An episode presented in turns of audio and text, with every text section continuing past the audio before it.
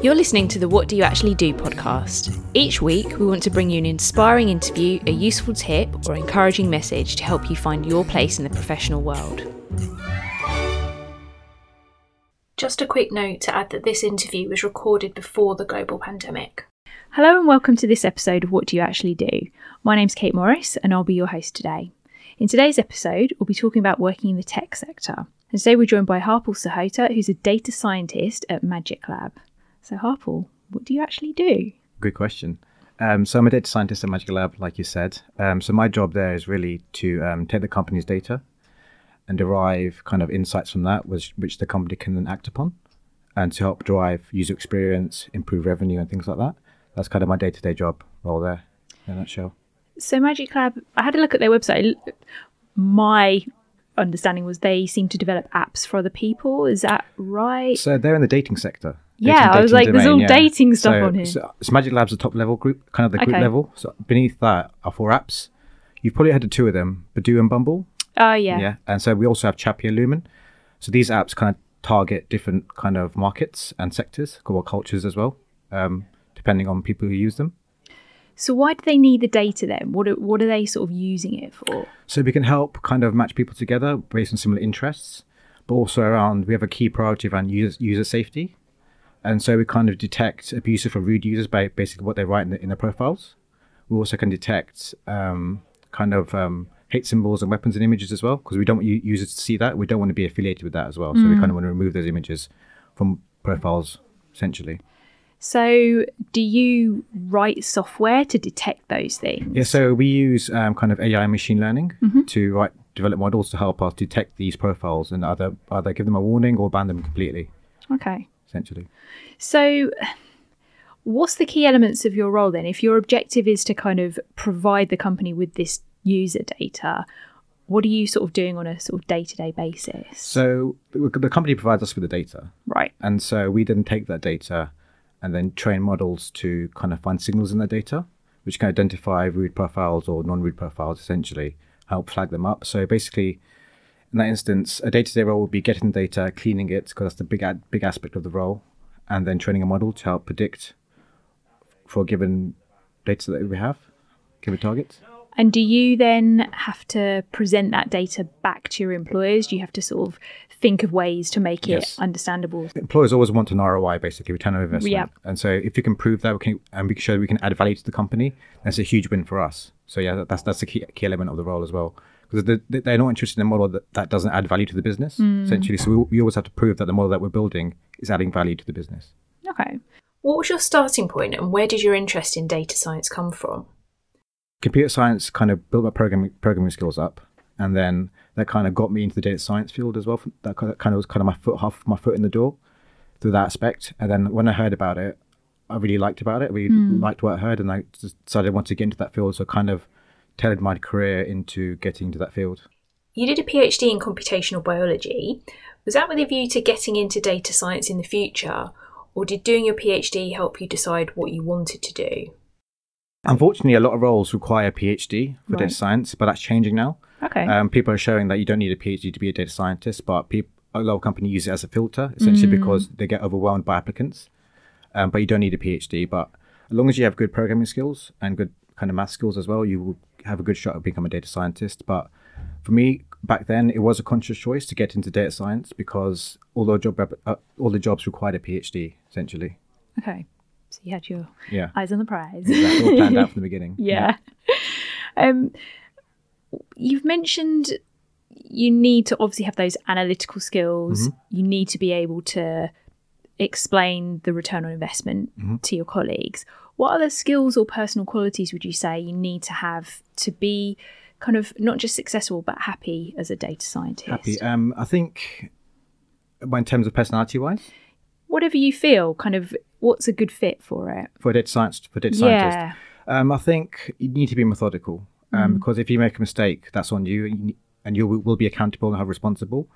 Especially, for example, if you're building a model that, try, that tries to detect cancer in patients, for example, if your model is wrong and you're predicting a patient has cancer, that's a lot of stress on the patient, right? So you need to you need to kind of take responsibility, uh, be methodical, and be accurate, and make and make sure you're aware of what you're doing, and know the in, in, ins and outs of everything you're doing. So that real high attention to detail. Exactly. But it sounds like integrity as well then because Absolutely, yeah. I guess you kind of feel like, oh no, I've Yeah. realised there's this error, but actually I can cover Yeah, it up because I don't want to I start mean, you, again. you can't fudge the results because you will get caught out eventually. Because the, the, the when you kind of when when when the model is used by the company, it doesn't match what you're saying it Yeah. does.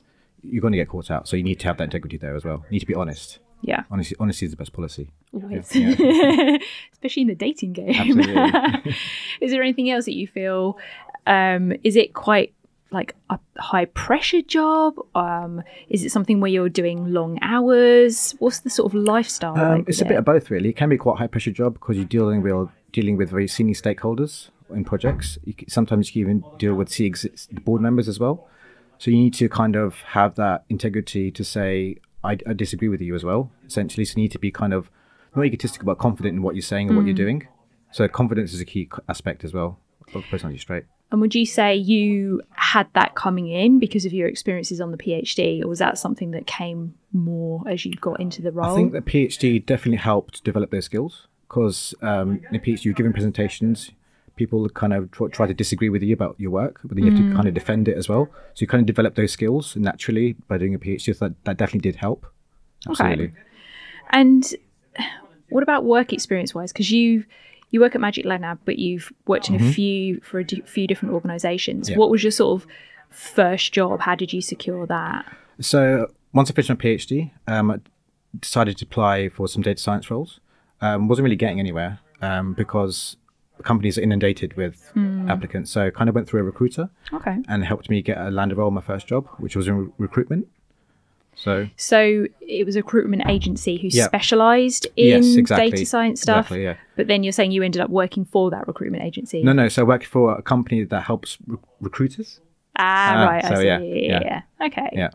Um, what would you say you really love about the job? What's the best bit of it, and what's the kind of the worst bit of it? The best bit is definitely building the models, seeing seeing the model actually learning something from the data, and showing that it can actually make predictions and accurate predictions. That's the best bit because you know your model's working, and show that we can add value to the company, which proves your own worth as well in a sense.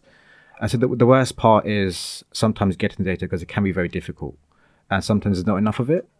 Um, but the worst of the worst is cleaning of the data. It's such a tedious and painful Really? process. Absolutely, yeah. We spend around about 80% of the time cleaning data and 20%, 20% of the time building models. So, what does that mean? Cleaning the data. So, for example, say in real estate, um, estate agents can upload a listing, listing data, but they might they may leave out the number of bedrooms, they may leave out what type of property it is, is it a house or a flat, for example. So the data field is missing. So you have to clean that data, either go to the original listing trying to work out if it's a flat or a, or a house, or trying to work out how many bedrooms there are. So you have to clean the data in that sense. So then you also have to make a, a conscious decision. Do you remove that data point or do you try mm. to fill it up or kind of manipulate it as well? So there's a lot of kind of problem solving as exactly, well yeah. as then you're having to research Yeah. that information. Yes, there's a lot of little problems that come together to, to solve one big problem essentially. And again, I guess in terms of temperament, not kind of freaking out when that Yeah. happens, just being able to be flexible and adaptable. Exactly, yeah. So you have to you definitely have to be adaptable. Like things will go wrong, and you have to figure out why. And when, when they do go wrong, speak to the people who know best how to solve it. And if you can't solve it, then you try to figure out how you can. If you can't, then you need to move on and do something else. Okay. Essentially, And you've got, is it one or two blogs that you've got? I've got two blogs. So So did you start those kind of back in the day when you were thinking, I want to go into data science and this is a useful thing to do, or is that a more recent activity? um, that was back in the day to kind of put my foot in the door in the data, data science field because I need, needed something that differentiated me differentiated me from other applicants, and that was a big hit with um, companies because they see that I'm active in the field yeah. and contributing as well. So that was a big hit with employers. But you still write on there, don't you? I do, yeah. So is that because you just really enjoy the visualization side? of it Exactly. Yeah. so? So uh, yeah. So so a key aspect of data science is also data visualization, and that's what I do on my on my blog. Um, Oh, it's also dem- it's also a way of showing data in a, e- in a unique and different way, which I enjoy doing. I think that's really important because otherwise you can get stuck just showing bar graphs and Yeah. circle plots, and it can, can get really boring. So yeah, So it sounds like it's a really interesting area to work in. It's highly competitive. There's lots Mm-hmm. Yep. of people going for it. Having the PhD was a standard that might be shifting, but you've still got to differentiate. Mm-hmm. Yeah. So doing things like blogging, maybe trying to get some work Exactly. experience, you've got to stand out from the crowd in some way. Absolutely. Like I would recommend attending meetups and networking is absolutely really important as well. Like the more meetups you go to, the more people you speak to, and they start to recognize you, and you start talking about roles, and they may they may offer you a role somewhere else. They may know someone who can help you out. Their science field is very small. Like if you know somebody, they will know somebody that who knows somebody you need to speak mm. to, and so networking is probably one of the key aspects there. So how would someone find out about these meetups then? just go to meetup.com or .co.uk Okay. and search for data science meetups in your local area, and there's bound, there's bound to be plenty around. And anyone can mm. go to those. Yeah, they're all free to go to. Oh, that's really So, cool. yeah. All right, well, we'll put details of that Yeah. on our website. Um, just thinking ahead for any students or recent grads who want to might sort of break into the sector, Mm-hmm. what do you think the key challenge will be for data science or the tech centre in, in general uh, over the next few years? I think that um, what what is really going to be important in the future is data ethics. Okay. Uh, so at the minute, our models can be quite biased in the sense that um, models can sometimes sometimes predict gender when they shouldn't predict gender. So, so gender can be a big bias in our models. We try to remove gender from models. So data ethics is going to become really important in the future. So if you want to become an, a data scientist, trying to learn about data uh, data ethics kind of future proofs yourself as well. Okay. That's what I recommend learning about. Okay, that sounds really interesting. And I guess with the kind of constant craziness and changes that are happening mm-hmm. in the world all the time, again, that ethics and integrity, being able to sort of show that you've got those kind of qualities and that understanding could be a really good thing. Absolutely, hundred percent. For more info about the career areas we've mentioned today, I'm going to add some relevant links to the episode description and a link to the full transcript of today's show. But Harpal, thank you so much for coming in and making the journey up here. It's been You're really welcome. Thanks for the invite. Thanks for joining us this week on What Do You Actually Do? This episode was hosted by myself, Kate Morris, and edited and produced by the Careers and Placements team. If you love this podcast, spread the word and subscribe. Are you eager to get more tips? Follow University of York Careers and Placements on YouTube, Twitter, Facebook, and Instagram. All useful links are in this episode description. This has been produced at the University of York Careers and Placements. For more information, visit york.ac.uk forward slash careers.